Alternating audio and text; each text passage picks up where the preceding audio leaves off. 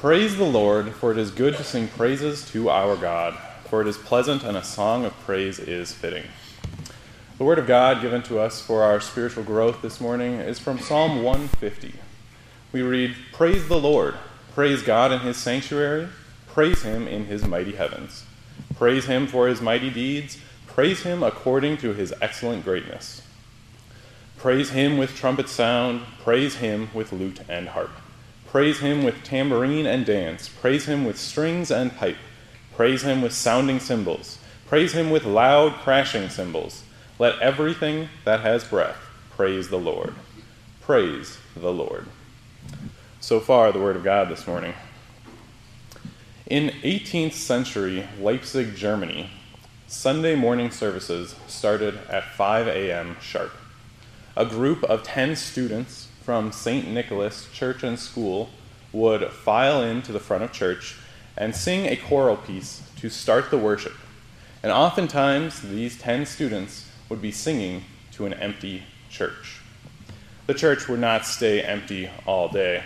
In fact, reports from the day uh, detail how the church was usually packed for the regular Sunday morning service, starting later at eight or nine in the morning.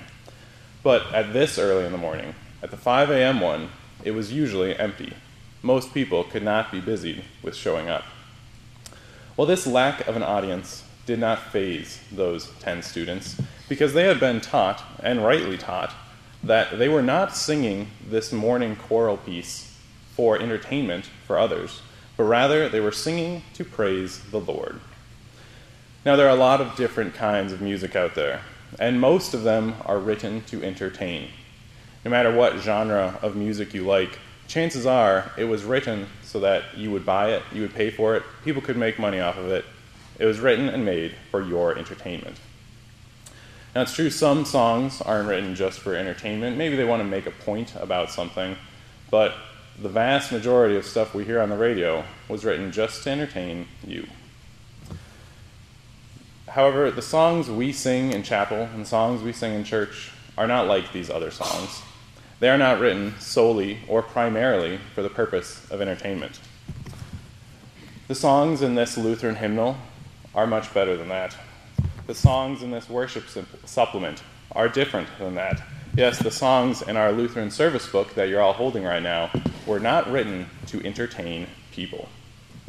The songs sung by our choir and our tour choir are also different from pop songs of our day.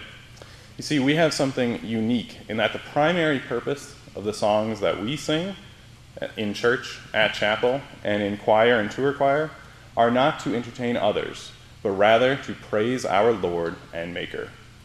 That's why the morning choir in Leipzig was happy to sing to an empty church, because the primary purpose of their singing was to praise God. And that is our primary purpose as well. We sing to praise the Lord. Now, obviously, entertainment does play a part in the music that we sing as well. Professor Rhyme chooses choir pieces not only for the message that they convey with their lyrics, but also for their musical quality. We have hymns in these very hymnals that are fun to sing and that can be quite pleasant to listen to. Just because the primary purpose of our singing is to praise God doesn't mean that there aren't Other, or that doesn't mean that there aren't plenty of other reasons for us to sing our hymns and our choir pieces. We can sing to witness our faith, as the tour choir did this very year, as they did an impromptu concert at the foot of Mount Rushmore. We can sing to comfort our friends and family, as they grieve the loss of a loved one, as students oftentimes do at funerals.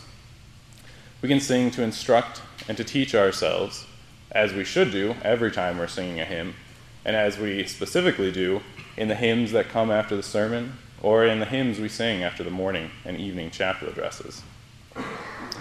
We can sing to entertain others as we praise our Lord. We can sing hymns and godly music for so many wonderful reasons. But I fear that the sad truth is, is that we don't always sing hymns for these wonderful reasons. I wonder if far too often we sing for wrong reasons. Have you ever sung a hymn because you felt like you had to, and well, everyone else in this gym is doing it? Have you ever opened the hymnal and thought to yourself, we have to sing all eight verses? When the wonderful truth is that, yes, we get to sing all eight verses sometimes. Singing praises to our God is such a wonderful blessing, and we do have so many options. We have these three hymnals here at I L C. We have an entire book of the Bible, the book of Psalms, that's focused on praising uh, our God. And we sing all these praises because of what our God has done for us. We praise him for creating the world and each and every one of us. We praise him for his wise governing of this earth. We praise him for taking care of us day after day after day. We praise him for adopting us as his own children. But most importantly of all, we praise him for saving us. We praise our Savior because he has saved us and set us free to be people of God, no longer dead in our trespasses, but rather alive and following him. We praise him for the extent that he went in order to redeem us and buy us back. Born of a woman, born under the law, and suffering the torments of hell and being forsaken by God the Father on the cross.